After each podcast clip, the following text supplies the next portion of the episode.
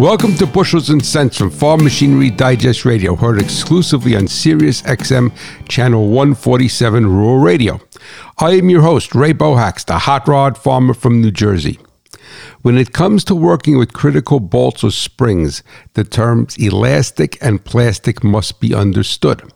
In physics, elastic describes a solid material that when the torsional load is removed, it regains its original size and shape.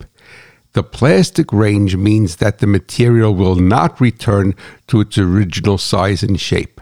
The yield point is when either breakage occurs or dramatic permanent deformation, such as a stretched spring.